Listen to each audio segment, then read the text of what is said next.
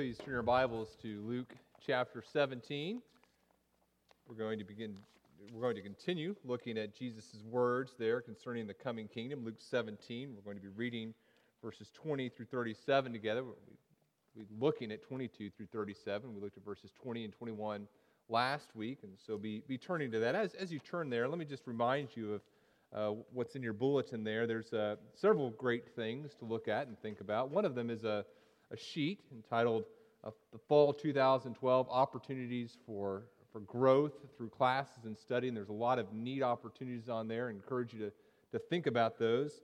Uh, one in particular kind of caught uh, my attention as we've been talking about what we're going to be offering uh, this fall.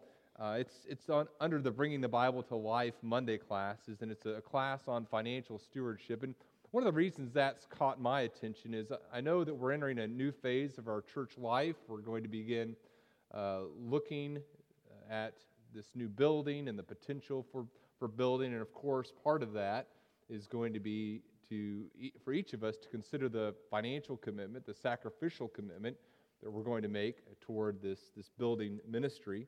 And uh, honestly, as, as, I think about calling people to make uh, sacrificial gifts to a ministry like this, um, I want us to make sure that we're at the right spot to, to respond to a call like that. We live in a very materialistic culture, and as part of that culture, I believe even those of us who, who love the Lord Jesus Christ struggle to rightly understand our finances. And so, my fear, uh, hopefully a godly fear here, would be that we'd come to this time and, and there'd be this, this neat opportunity for us to spiritually examine ourselves and, and, we, and we'd miss it. And so I believe it's important for us not just to be able to raise money for this building, but I think it's important for us to use this time to spiritually examine ourselves and say, okay, as I think about my entire lifestyle, whenever people are calling me to give financially and sacrificially, what, what might God be trying to teach me? I just think this is a neat opportunity for our church not only for our church, but for us as individuals as a part of this church to, to see where our hearts are in terms of this present kingdom and what sort of holistic changes do we need to make in our, our lifestyle. So I hope that, as excited as I am about the building, that, that, that this building ministry uh, can, can cause some neat uh, self examination in a lot of different areas, one of them being finances. And so I'd encourage you to if, if this is an area particularly that you, you, as you think about your heart and your relationship with God, you say, you know what? Uh, my finances don't reflect kingdom living. my finances are not where they need to be for a follower of Jesus Christ. And uh, I, need, I need to think about that. I need some good godly counsel. I encourage you to, to think about that class before you begin thinking about other things and other, other ways God may, may call you to, to give, that you'd first analyze your heart in light of God's word in that area. So, just, uh, just a thought as you consider what your fall is going to look like. There's lots of opportunities. Uh, the, the Bethany uh, um, uh, Gospel Institute is going to be beginning. I encourage you to think about that as well. And so there's just a, a lot of neat opportunities for discipleship. Well, we've hopefully found Luke by now. So, uh, Luke 17, if you'd stand with me in honor of God as we read his word together. I'm going to begin in verse 20, looking at verses 20 through 37 as this, this coming kingdom, this already and, and yet not yet kingdom of God. Verse 20. Being asked by the Pharisees when the kingdom of God would come, he answered them, this is Jesus answered them, the kingdom of God is not coming with signs to be observed, nor will they say, Look, here it is, or there, for behold, the kingdom of God is in the midst of you. And he said to the disciples, The days are coming when you will desire to see one of the days of the Son of Man, and you will not see it. And they will say to you, Look here, look, look there, or look here. Do not go out or follow them. For as the lightning flashes and lights up the sky from one side to the other, so will the Son of Man be in his day. But first he must suffer many things and be rejected by this generation. Just as it was in the days of Noah, so it will be in the days of the Son of Man. They were eating and drinking and marrying and being given in marriage until the day when Noah entered the ark and the flood came and destroyed them all. Likewise, just as it was in the days of Lot, they were eating and drinking, buying and selling, and planting and building. But on the day when Lot went out from Sodom, fire and sulfur rained from heaven and destroyed them all. so will it be on the day when the Son of Man is revealed. On that day, let the one who is on the housetop with his goods in the house not come down to take them away. And likewise, let the one who is in the field not turn back. Remember Lot's wife. Whoever seeks to preserve his life will lose it, but whoever loses his life will keep it. I tell you, in that night there will be two in one bed. One will be taken and the other left. There will be two women grinding together. One will be taken and the other left. And they said to him, Where, Lord? He said to them, Where the corpse is, there the vultures will gather. You may be seated. God encourage us through his word this morning, and let's pray and ask for God's continued blessing on our time together uh, this morning. Father, we thank you for our time together. We thank you for the opportunity to worship together. Change our hearts in light of your word, and we pray this in your Son, Jesus' name, for your glory. Amen. A few months ago, my daughter Hannah came to me and asked me if I would take her on a date to a bookstore. To which I replied, uh, Yeah combining my favorite things, dates and bookstores, of course. And so we went to the bookstore and we uh, went and we found this bargain book uh, section, and I found this book entitled 30 Second Politics. 30 Second Politics. It was 50 intriguing political theories uh, described very succinctly on, on a page each, and I thought, wow, uh, 50 political theories. And um, our family could discuss these at the dinner table. Um, what kid wouldn't love talking political theory with his or her dad at the dinner table? I know four now that wouldn't particularly think that's just an amazing thing to do. So anyway, we, we, did, it, we did it anyway, and we, we talked about these different political theories and, and how we're governed, and we talked about a, a monarchy and how decisions are made in a monarchy by the monarch, and the kids said, wow, that sounds a lot like our family. And uh, then we talked about despotism, and which is kind of like a monarchy, but here the despot doesn't care what the subjects think. And our kids said, Oh, that's our family. And uh, then we talked about democracy, and I told the kids, Don't get your hopes up. Uh, and then we talked, actually, then we came to sections of political theory dealing with uh, classes and, and, and revolt against the ruling elite. And we skipped over some of that as I saw the gleam in the kids' eyes. I thought, may, I don't want to Marxists here. Um, and so we kind of talked about these different political theories. And as we talked about these different political theories, different ways that human beings have devised to organize themselves and to make decisions, to form governments, we found that all of them were lacking, right?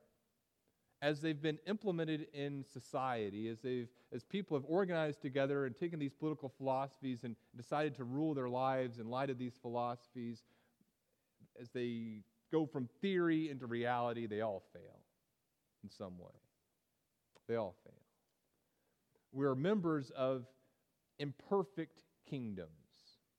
We organize ourselves, we rule ourselves, and yet all human kingdoms ultimately fail. Last week, we began talking about the kingdom of God, and we talked about how the kingdom of God is, is already here in some ways. There's a spiritual kingdom of God that, that we've been called to enter through faith in Jesus Christ. And what we're going to see today is as we enter that, that kingdom of God, we look forward to a, a future kingdom of God. And this future kingdom of God that we look forward to affects our lives here and now. We live in this kingdom, this, this political kingdom that we're a part of, the worldly kingdom, we live in it in a different way than other people because we're anticipating a future kingdom because we're already part of, of Christ's kingdom now.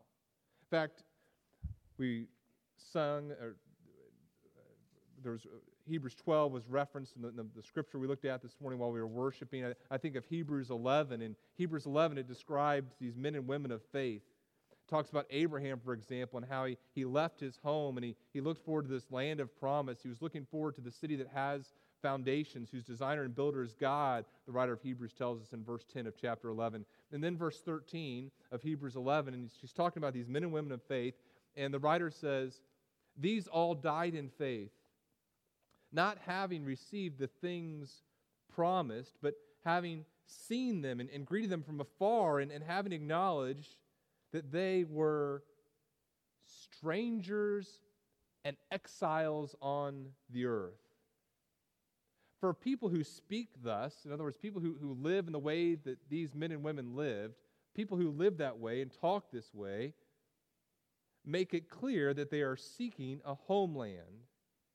If they had been thinking of that land from which they had gone out, they would have had opportunity to return. But as it is, they desire a better country, that is, a heavenly one.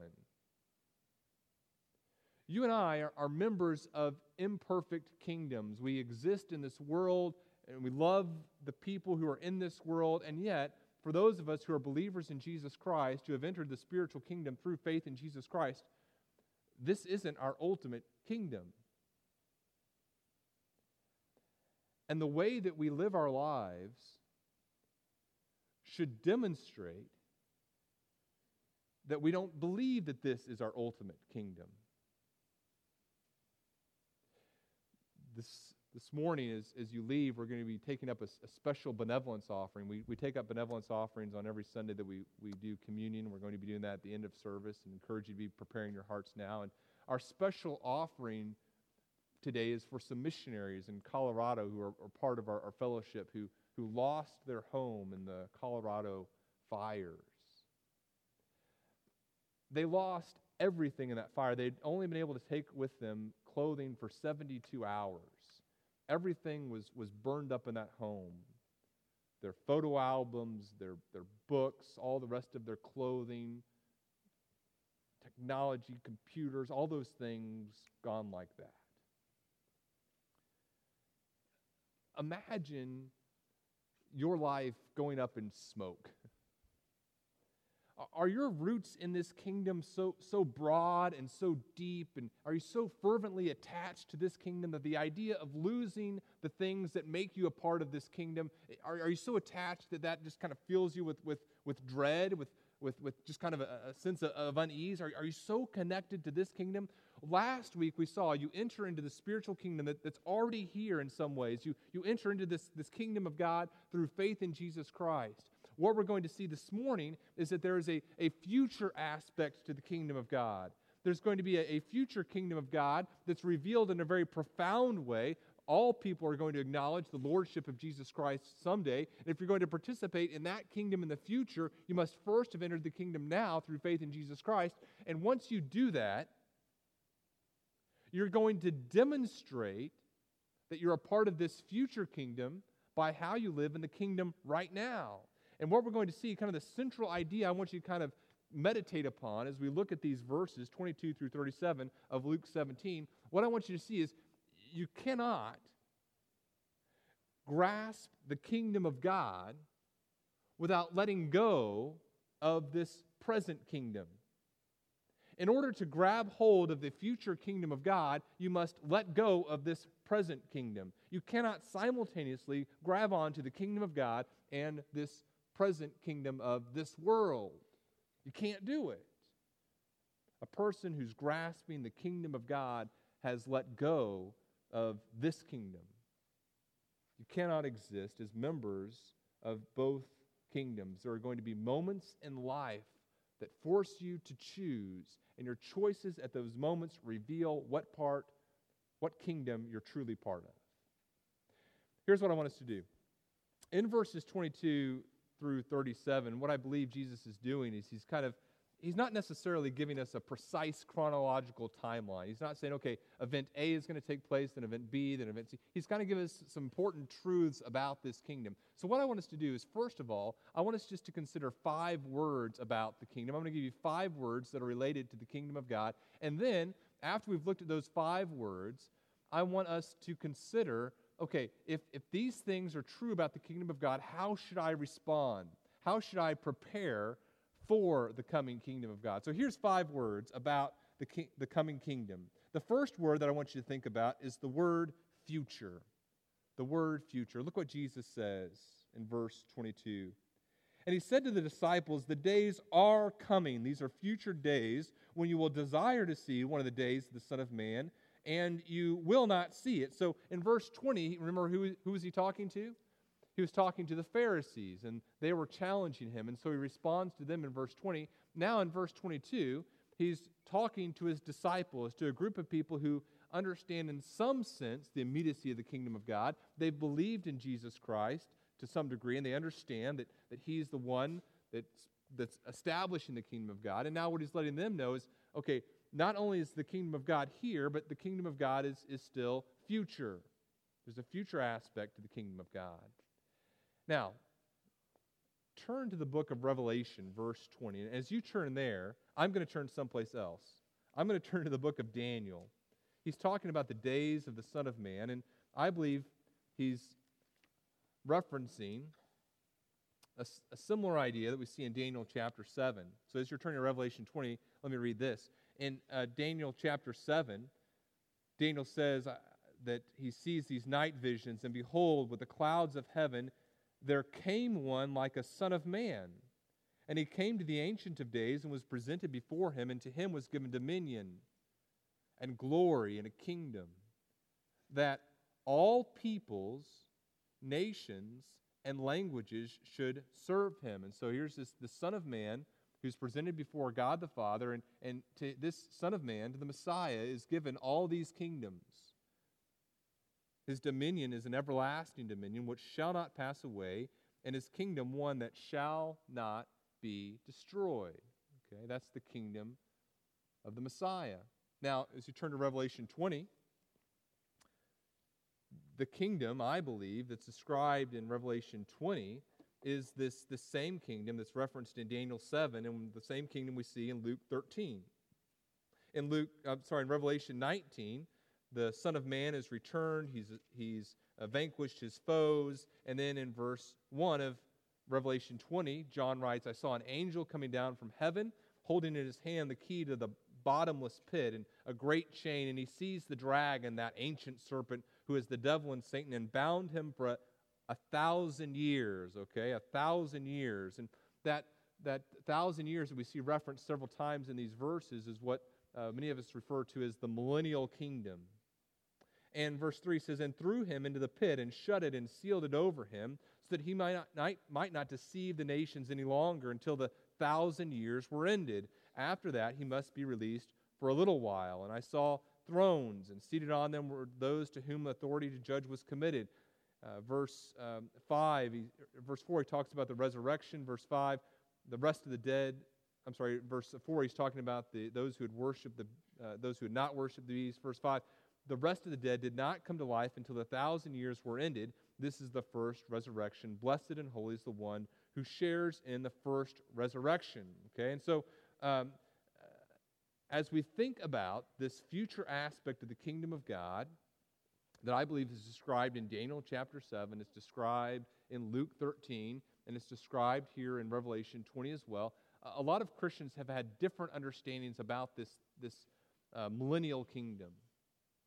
Let me just kind of give you a couple of the understandings of the millennial kingdom that we've seen throughout church history as people try to understand what this kingdom is going to look like. Uh, some, as they come to Revelation 20, are, are what you call amillennial, as they think about the thousand year reign. Amillennial, uh, ah means no, and so they, they don't believe there's a literal thousand year reign of Christ. They believe that we're already in this time period that's described in Revelation 20, and, and Christ is already reigning uh, spiritually, in a, just kind of a, a spiritual sense. And of course, it's true that Christ reigns spiritually, but I don't believe that's what is being described here in these verses. Uh, some people would describe themselves as, as postmillennial.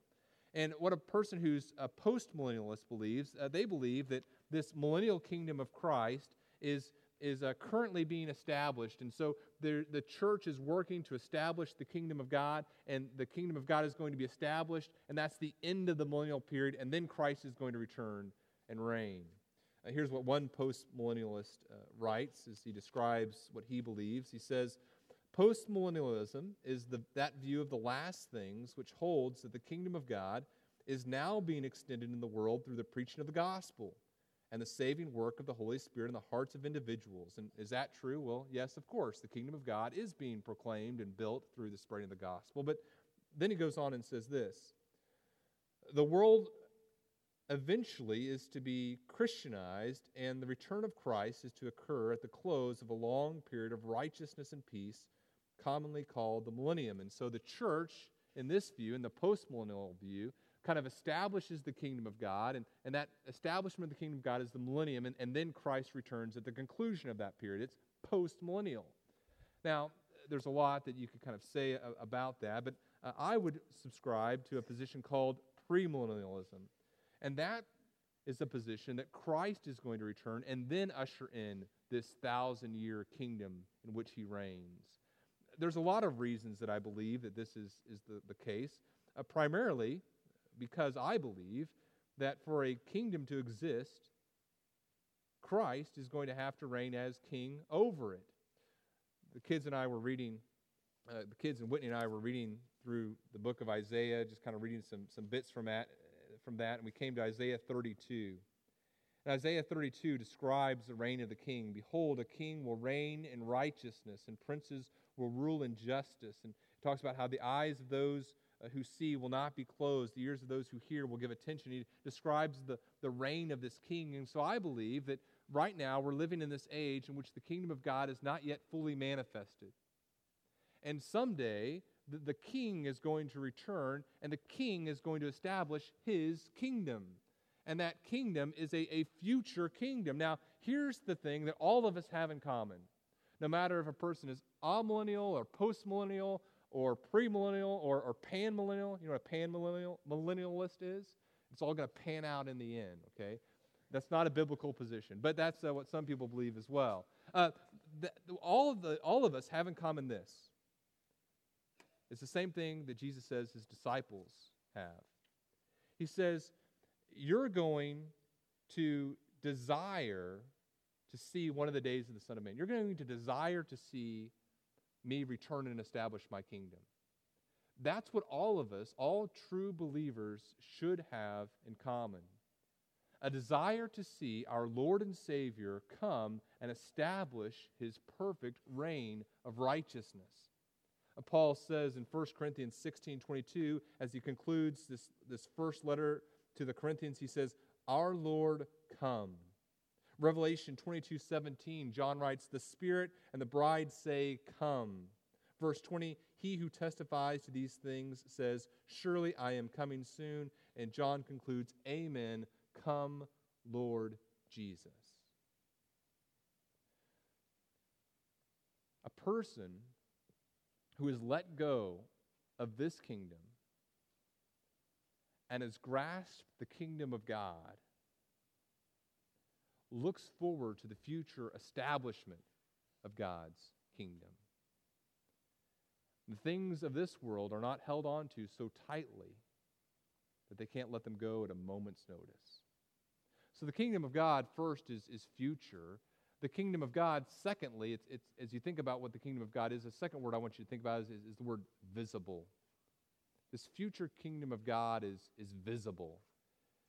In verse 22, he says that it's a future kingdom. And then verse 23, uh, he acknowledges that some people are going to make some claims about his return. Uh, people are going to come to you and say, hey, hey, look, look, the Messiah is over there. The kingdom of God's, it's over in this, this location. Someone else is going to say, no, no, it's over here. And he goes, no, no. The, when the kingdom of God comes, when the Son of Man comes, it's going to be like lightning across the sky. It flashes up the sky from one side to another, and so will the Son of Man be in his day my family uh, plays this game, our, our, kids play this game called uh, Yellow Car, okay? And if you taught my kids Yellow Car, I'd like to talk with you after the service because we have some words. Now, now granted, Yellow Car is better than the last game my kids played in the car. Uh, the last game that my kids used to play all the time was called Corn Beans, okay? And the way you play corn beans, I'm not kidding. You look out your window, and if you see corn, you say corn. And if you say beans, you say beans. And so the, the back of the car, corn, corn, beans, beans, beans. So this game is better than that, but it's still pretty bad. Yellow car, uh, my children aren't that bright sometimes, so that was a really challenging game, I guess. But um, yellow car is whenever you, you it's, it's actually pretty self explanatory. Um, when you see a yellow car, you say yellow car. All right. Now, my kids are, are legalists, as, as all children are when they start to play these games, and so they accuse each other of, you didn't really see a yellow car. Yes, I did. I saw a yellow car. Well, did it have writing on it? Yes. Then it doesn't count. And, you know, just all sorts of. Is it a motorcycle? And yes. Um, Whitney saw a yellow plane, and so she won games for all uh, eternity. But um, one of the rules in yellow car is that someone else has to see it as well. And so if a child says yellow car, that sighting has to be verified by another child because they can't be sure that a yellow car was truly there. Whenever Christ comes, it's not like people are going to go, Are you sure that's him? It kind of, maybe it's him, maybe it's not. It's going to be him. In fact, in Revelation chapter 6, it's interesting. As Christ's return, and, and we see some things about Christ's return there, uh, people don't go around wondering, is it people whose hearts aren't right with God don't go around going, I don't know if that's really God. I don't know if that's really the, the kingdom of God being manifested. What they do is, I, they say, I wish rocks would fall on me to hide me from him the kingdom of God in its return is, is visible. As lightning flashes across the sky, so the return of the Son of Man will be. Uh, whenever we took our kids to go see fireworks this year, uh, Noah sat on my lap and he kept, you know, he kept on asking me, Dad, is, is this the finale? Is this the finale? I said, Son, when it's the finale, you won't need to ask me if it's the finale. And then the finale comes.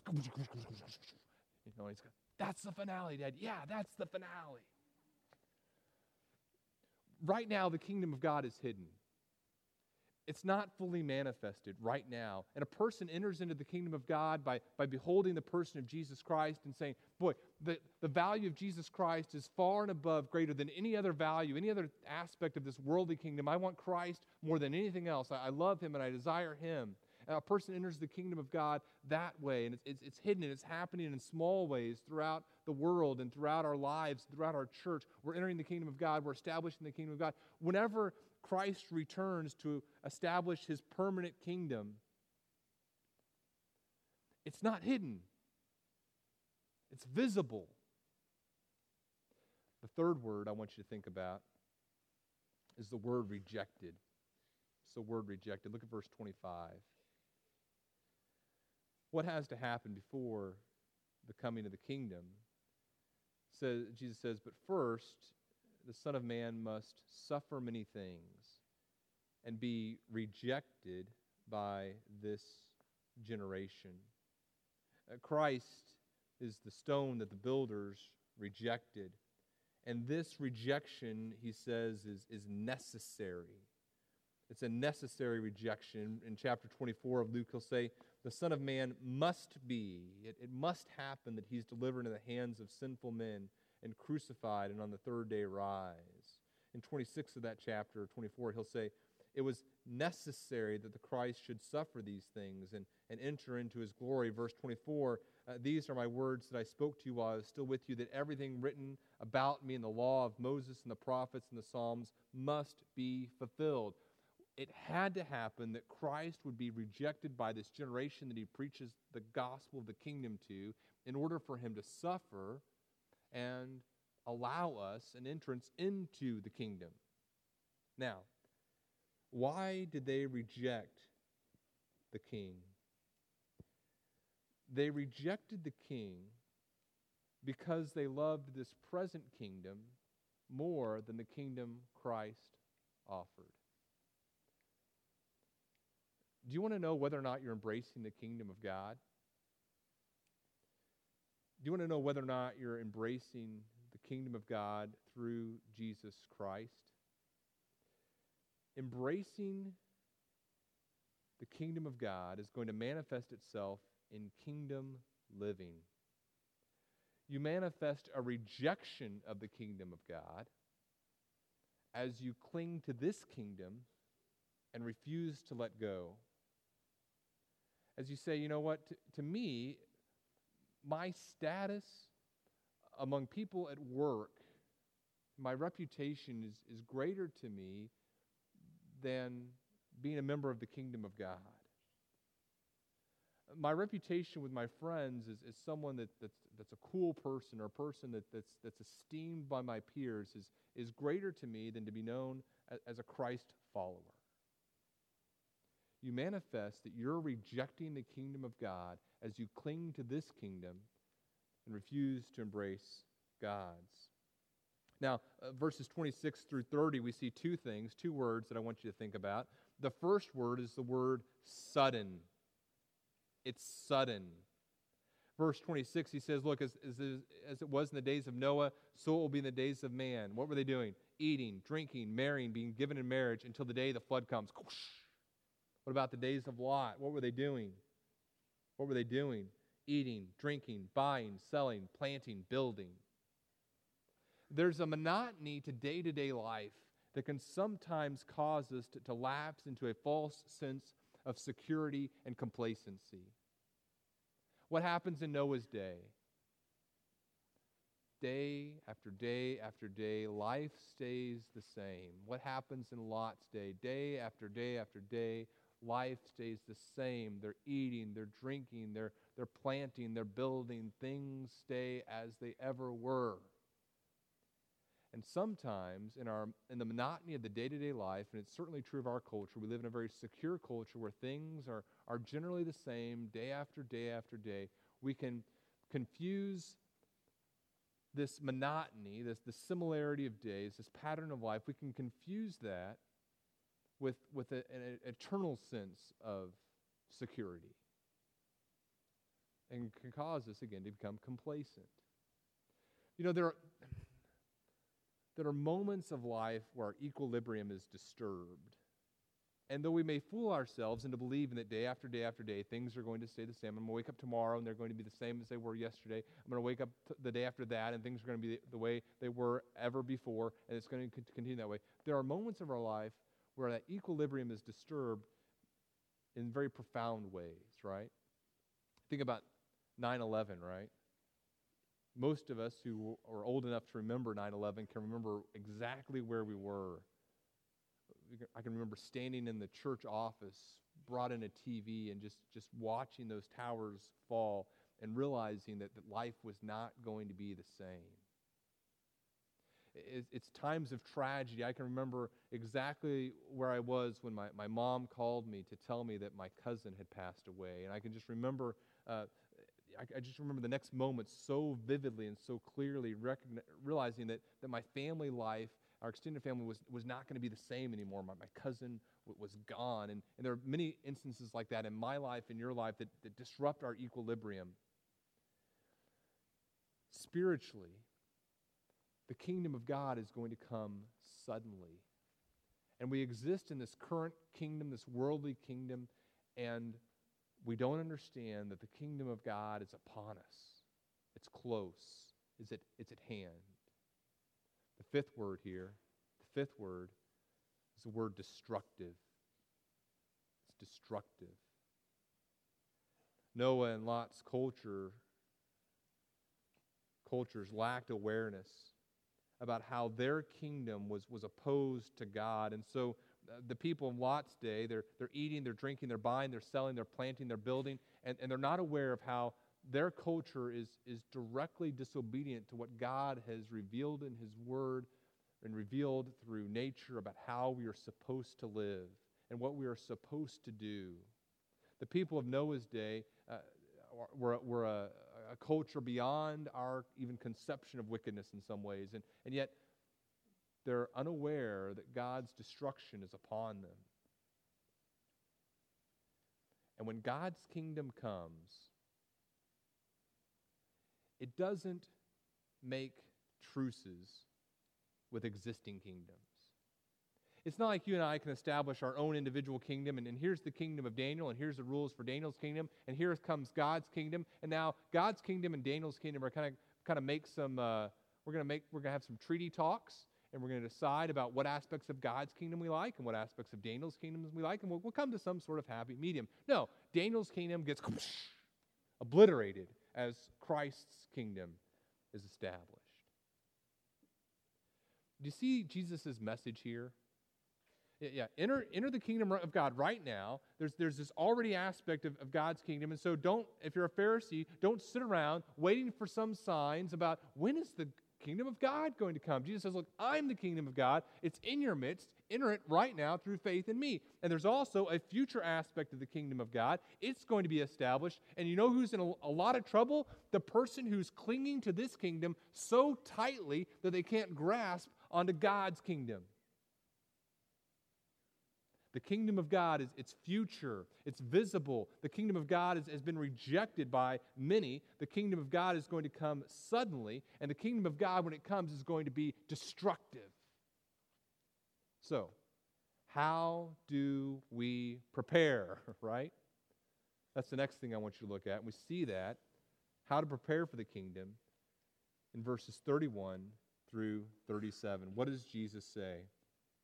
The first thing he says is in verse 31. Okay, if it's true that this is how it's going to be when the Son of Man is revealed, number, number one, he says, he says here, on that day, let the one who's on the housetop with his goods in the house not come down to take them away. And likewise, let the one who is in the field not turn back. Remember Lot's wife. And what happens with Lot's wife? As she prepares to leave her home, she turns back. And as she turns back, the scripture tells us she turns into a, a pillar of salt. The person who's on their housetop, and in this culture, the, the housetops could be these, these living spaces. The person who's on their housetop when the, the kingdom of God comes uh, is not going to be at a place, if they're prepared for the kingdom of God, where they say, you know what? Uh, as God's kingdom is established, let me go into my house and, and grab my things it's all gone. The person who's in the fields doesn't look back and say, you know what, now it's time for me to, to grab some other things that, that'll help me as I enter into God's kingdom. It's all gone. I was reading a, a book by uh, Anne Fadiman, uh, Ex Libris, and uh, she kind of describes some of her different uh, things that she likes and loves, mainly books. And she's talking about some books she has on, on uh, people who took expeditions to the South Pole, and she talks about the race between the, the Norwegians and the British to, to reach the South Pole. And, and she talks about how the Norwegians were, were single minded in their focus. So the Norwegians, as they travel, they have this exact uh, timeline and what they're going to do. And, and uh, pardon me for those of you who just really uh, love dogs, maybe cover your ears. They would eat their dogs, and they knew exactly which dog was going to be eaten when, and they weren't so attached to the, the material possessions that, that got in line of their ultimate goal of reaching the South Pole. Not so the British. The British brought like books and had little uh, social clubs on the way down there, and would, would talk about different, you know, Japanese culture. And they brought some books on the Napoleonic Wars, and, and they would, you know, they, they weren't single-minded. They refused to, to do anything. They, they, they would carry the sleds themselves. And in fact, the, the, the British expedition, the last three people who were who who survived the trip and didn't survive the entire way. They found the, the bodies of the, the, three, the three last British explorers 11 miles from a supply location. They traveled 750 miles from the South Pole trying to get back to their camp. And throughout that, that traveling period, they'd carried with them about 30 to 40 pounds worth of, of rock they clung to some things that were extraneous that, that caused them to not be successful in what their ultimate purpose should have been, right? And yes, it was very romantic, and it was, it was very, uh, the words they, they wrote down in their journals as they were dying were, were very poetic, but they still failed. The believer must be single minded in his or her focus on the kingdom of God. You cannot lay hold of both kingdoms. And then I believe verse 33 is, is a key verse to this entire passage. Whoever seeks preserve his life will lose it, but whoever loses his life will keep it. Here we see just the, the essential nature of what the kingdom of God looks like. If you want to preserve your life, lose it. If you want to grab hold of the kingdom of God, you must lose your hold on this world. The kingdom of God we see in verses 34 and through 36, and 36 isn't in some of, of your texts, but verses 34 and 35 talk about the way in which the kingdom of God is divisive. There's going to be two, and, and one's taken. I believe that's taken off to judgment. One remains. Uh, there's going to be two women who's, who are, so it talks about different times of the day, too. So two women are at the mill, and, and one's taken, the other's left. And, and so there's going to be this divisive element as people choose between which kingdom they're going to be a part of. And then the disciples ask this question okay, well, Lord, where is this going to be? And, and the Lord responds to them, well, where the corpse is, there the vultures will gather. Now, what does that phrase mean? Well, haven't you ever used that expression before? You know, a bird in the hand is worth two in the bush. Uh, don't cry over spilled milk. Where the corpse is, there the vultures will gather. It's just a common expression I'm sure you use in your everyday life. No, I, am not exactly sure what it means, to be honest with you. Now, what I, I think it probably means is that the, the, the kingdom of God is going to be established in such a way that there's not going to be a, doubt about it and it's going to be a destructive establish, a destructive establishment. And if you want to know where the corpse is, watch where the vultures are. It's gruesome, it's permanent, it's visible. The kingdom of God is not something that we can grab hold of while holding on to the kingdom of man.